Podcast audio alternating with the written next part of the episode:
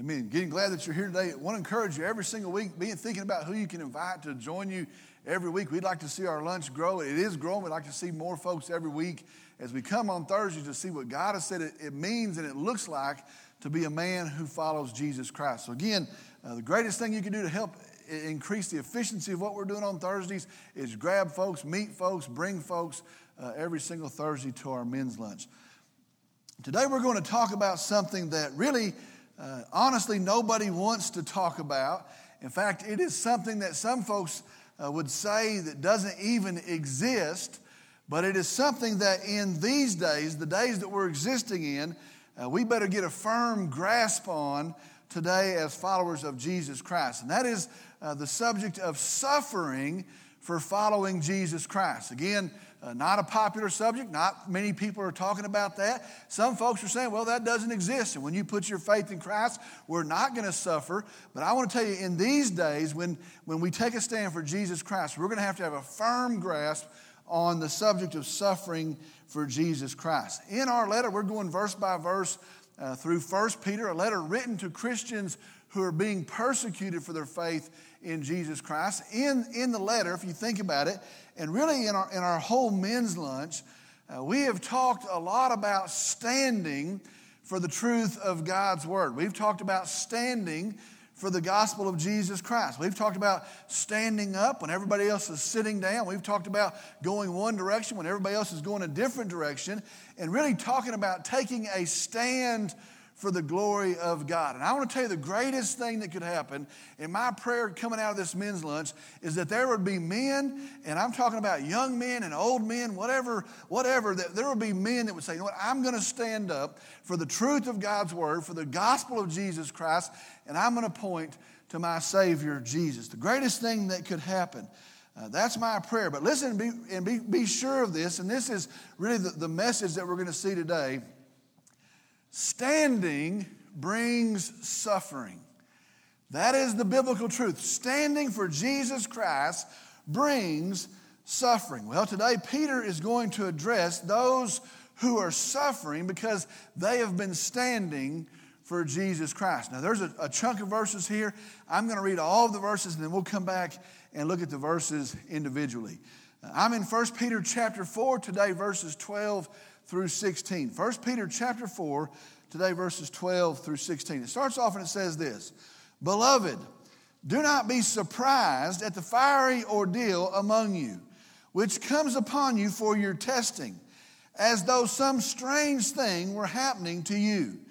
But to the degree that you share the suffering of Christ, keep on rejoicing, so that also at the revelation of his glory, you may rejoice with exultation. If you are reviled for the name of Christ, you are blessed because the Spirit of glory and of God rests on you. Make sure that none of you suffers as a murderer or thief or evildoer or a troublesome meddler.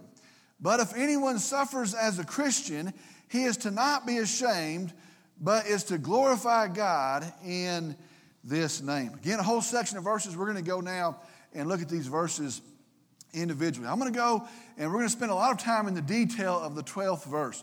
The 12th verse says, Beloved, do not be surprised at the fiery ordeal among you, which comes upon you for your testing, as though some strange thing were happening to you. Now, again, I just want to go through the words of this 12th verse.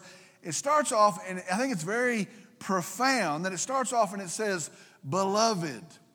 Beloved. It is a very simple term of affection. And let me, let me say this.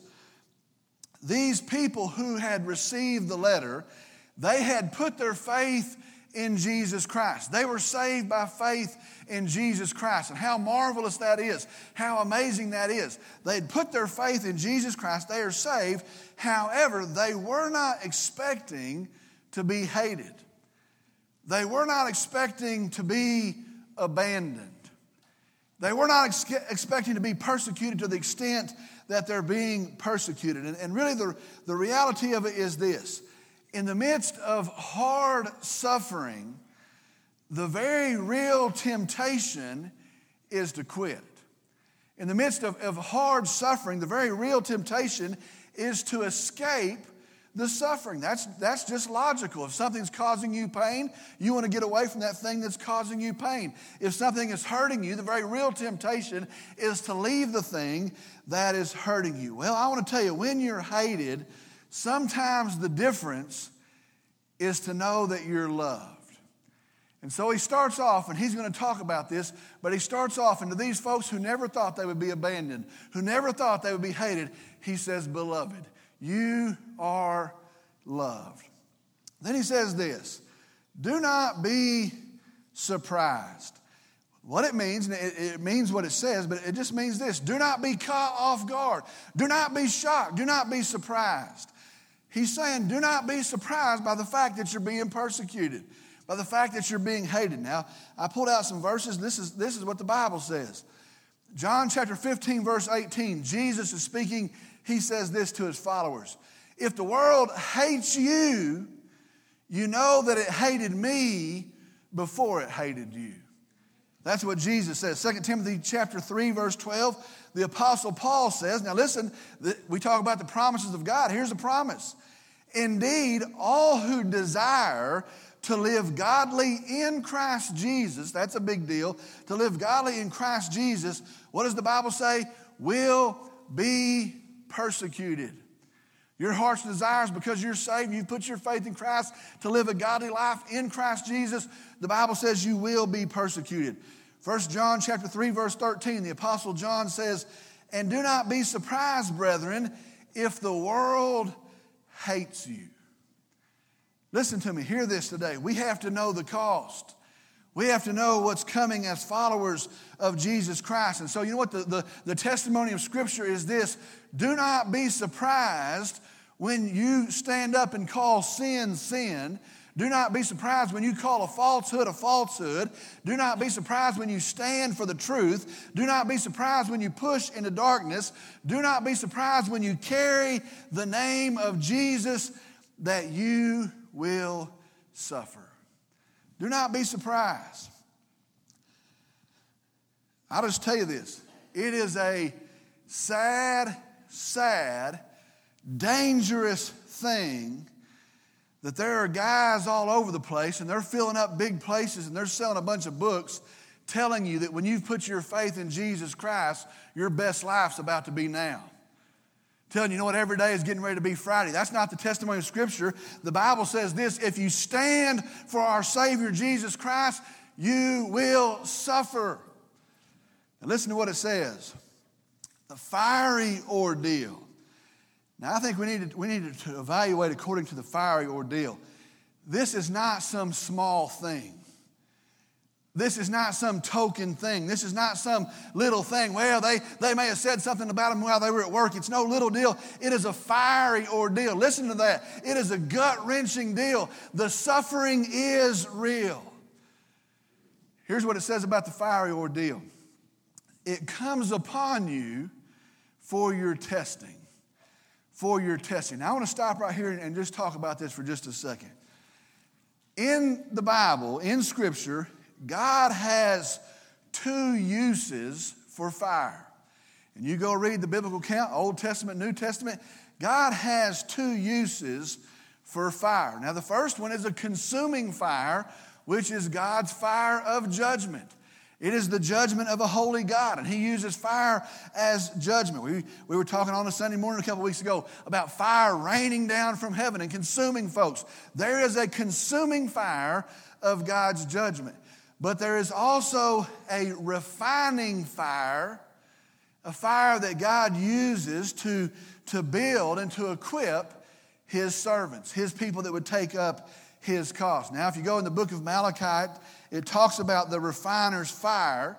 And the, and the testimony is the refiner's fire. He would, he would take gold and he would take silver and he would put it in the refiner's fire and it would, it would burn off all the impurities. It would boil out all the impurities and the gold and the silver that came out would be more pure and would be more valuable. Well, here's what Peter is saying our suffering is God's process of refining. And I'll tell you, it is in God's refining fire that the priority is set. You see, outside of the fire, you might have a whole bunch of priorities, but in the refiner's fire, there is one priority, and that is to honor God. It is in the refiner's fire that, that resolve is built. You see, when you're out of the fire, you might go some other way. It might be wishy washy, but in the refiner's fire, there has to be a resolve that is built. It is in the refiner's fire that trust is established. And you have to confirm, you know what? God has said it, and God is trustworthy, and God is faithful. And I don't like being in the fire, but there in the fire, trust is established. There in the refiner's fire, what is unnecessary is stripped away. We live in an age where everything in the world is attaching to us. You've got this and you've got that, and your kids have this, and here's a goal, and here's a goal, and here's a goal. I want to tell you in the refiner's fire, all things that are not going to matter, that aren't going to last, they are stripped away. And it is in the refiner's fire that people saved by the grace of Jesus Christ begin to, look like our Savior, Jesus Christ. Back to verse 12, it says, do not be surprised. And then it says, as though some strange thing were happening to you. Now, I think this is kind of a word of reassurance from Peter, and he says this Do not be surprised if something's gone awry. Do not be surprised if, if some strange thing were happening. Here's what he's saying this is normal, this is expected. For a true committed slave of Jesus Christ, this is not a strange thing, this is the normal thing. He says, Do not be surprised as if this were some crazy thing. This is to be expected for a slave of Jesus Christ. Verse 13, crazy verse. But to the degree that you share the sufferings of Christ, keep on rejoicing, so that also at the revelation of his glory, that's when he comes, you may rejoice with exultation. Here's what it says crazy verse.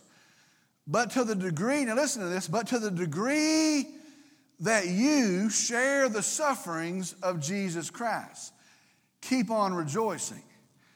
Now, what that, what that means is, and this is why it's completely absurd, what that means is the more suffering that you have, to the degree that you're suffering, the more, the more suffering that you have, the more rejoicing that you're to have the more that you're to rejoice. The more that you suffer, the greater amount of your rejoicing, your rejoicing should be.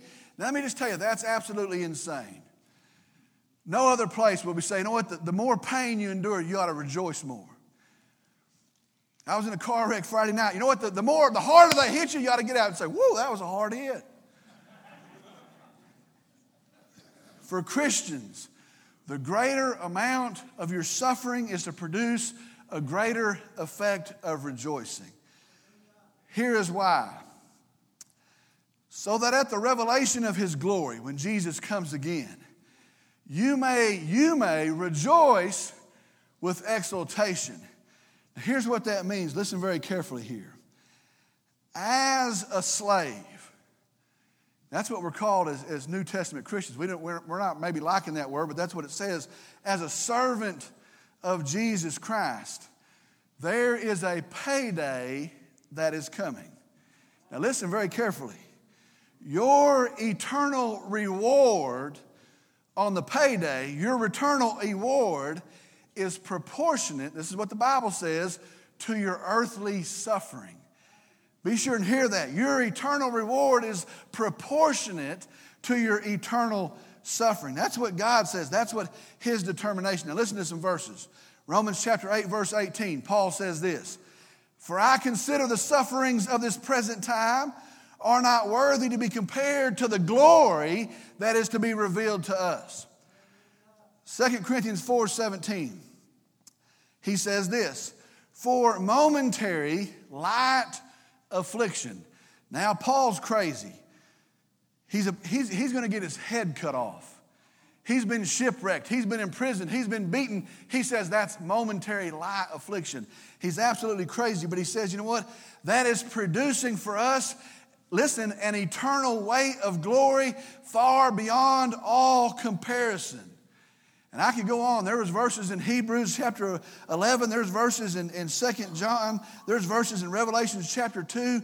But my favorite verses that I can find talking about this are in Luke chapter 6, verses 22 through 23.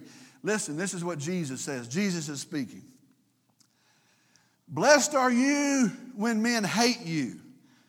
Listen, and ostracize you, and insult you, and scorn your name as evil for the sake of the Son of Man. He says this Be glad in that day. Be glad in that day and leap for joy. For behold, your reward is great in heaven. Jesus says there is a payday coming for the suffering slave. The Bible says here, Peter says, the more that we suffer, the more we rejoice because our eternal reward is proportionate to our earthly suffering.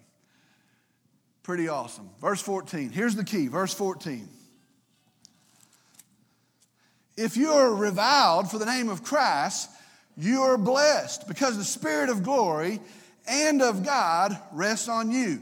If you are reviled for the name of Christ, you are blessed because the Spirit of glory and of God rests on you. Now, I want that word there, reviled, means this. If you are reviled, if you're reviled, and what that means is this hated. I, I don't know that we can get the, the, the, the depth of the, the gut to that word and we pull it out of the Greek. You're hated.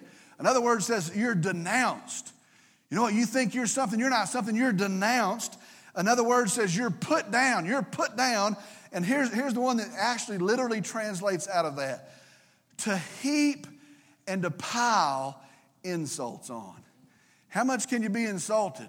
Because when you think you're there, we're going to heap some more on, and we're going to heap some more on, and we're going to pile some more on. When you're reviled, and then it says this for the name of Jesus Christ, for the name of Christ, stay with me.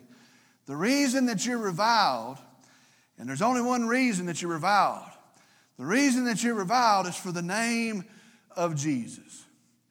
You see, Jesus is the one who offends the ungodly, not you. You see, Jesus is the one who stirs up hatred in the hearts of lost people. Jesus is the one that the world is hostile to. You know what? He came, they killed him. The world is hostile to him. Jesus is the one that Satan and the demons can't stand. And so listen to me. If you are reviled, if you are hated, if you're insulted, and insult on top of insult is heaped upon you, Jesus says, be glad and rejoice because evidently in you they hear and they see enough Jesus that they hate you instead. That's what the Bible says. You know what? They, they can't stand him. But it's not you they hate, it's him. And so if you're hated and you're reviled and you're insulted, evidently they see enough of him and they hear enough of the gospel out of you that they hate you in his place. Let me tell you something. I don't, I don't like it, but that's our goal as Christians. That's our mission as Christians in our lives, that's what it means to be a little, a little Christ, a little Christian. In our lives, folks ought to hear enough of Jesus and they ought to see enough of Jesus that they ought to hate us. Let me tell you something. If you're sitting here today and they hate you for the name of Jesus until He tells you, let me tell you, good job. That's our goal as followers of Jesus Christ.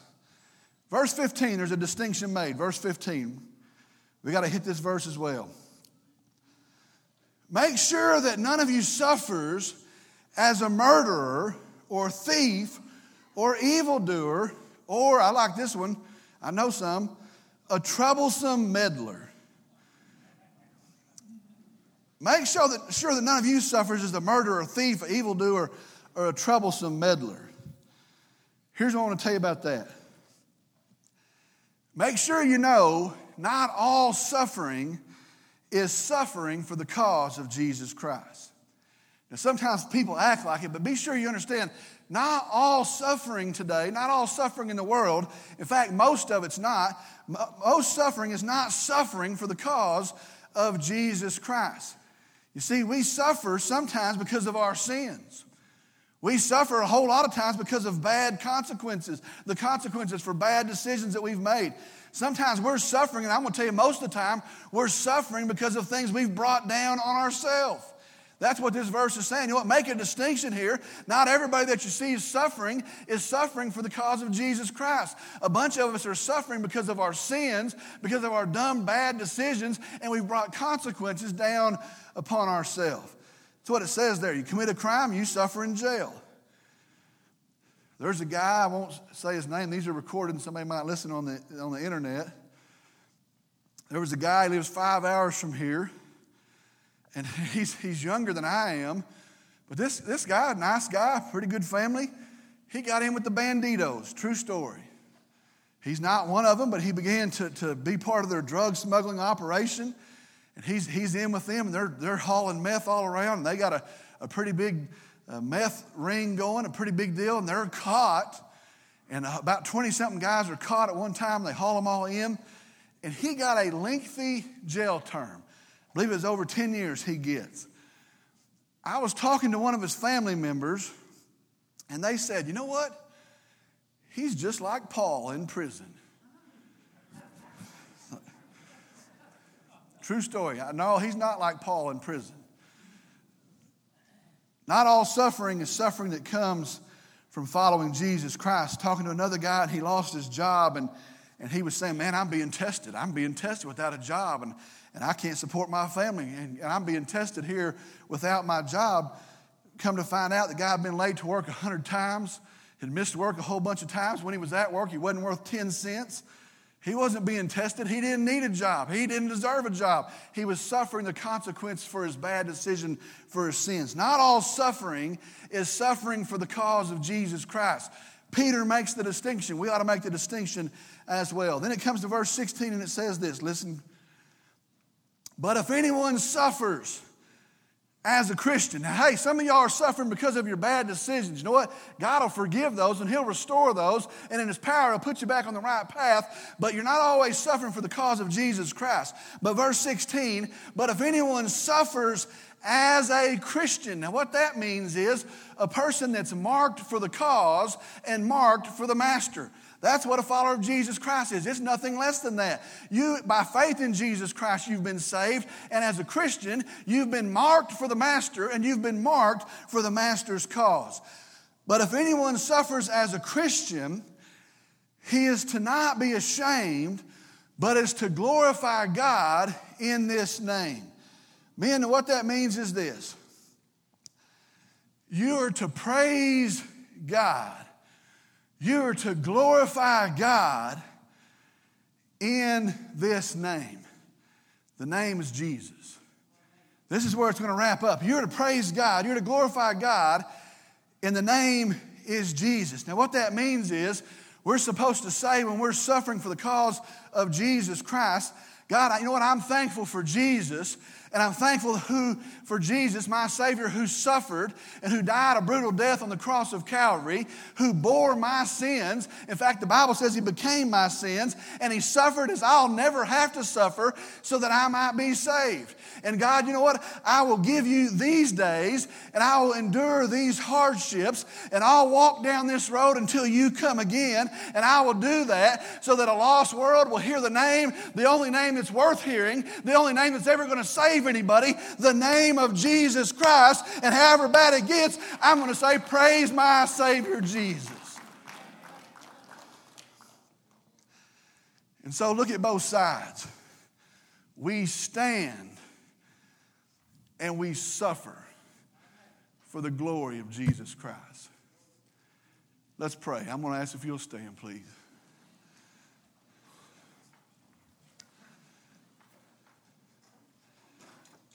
Heavenly Father, we come. And I'm not even going to talk about us, Lord. I'm going to talk about you, who came as a man, who humbled himself, who left the glory of heaven, needing not one thing, already reigning as the king, who humbled himself and came as a man, a, a, a, a man that he had created all of mankind. And it doesn't even, Lord, you didn't even come as an esteemed man. You came as a man that we couldn't find a place for you. And you're born in filth. And you're rejected. You come into your own and they receive you not. And more than that, they heap insult upon insult upon you. They mock your name and they, they take a crown of thorns and they mash it into your head. Oh, he's a king. They nail you to a cross. The vilest death reserved for the vilest criminal. And there, my Savior, the King of glory, dies a disgusting death.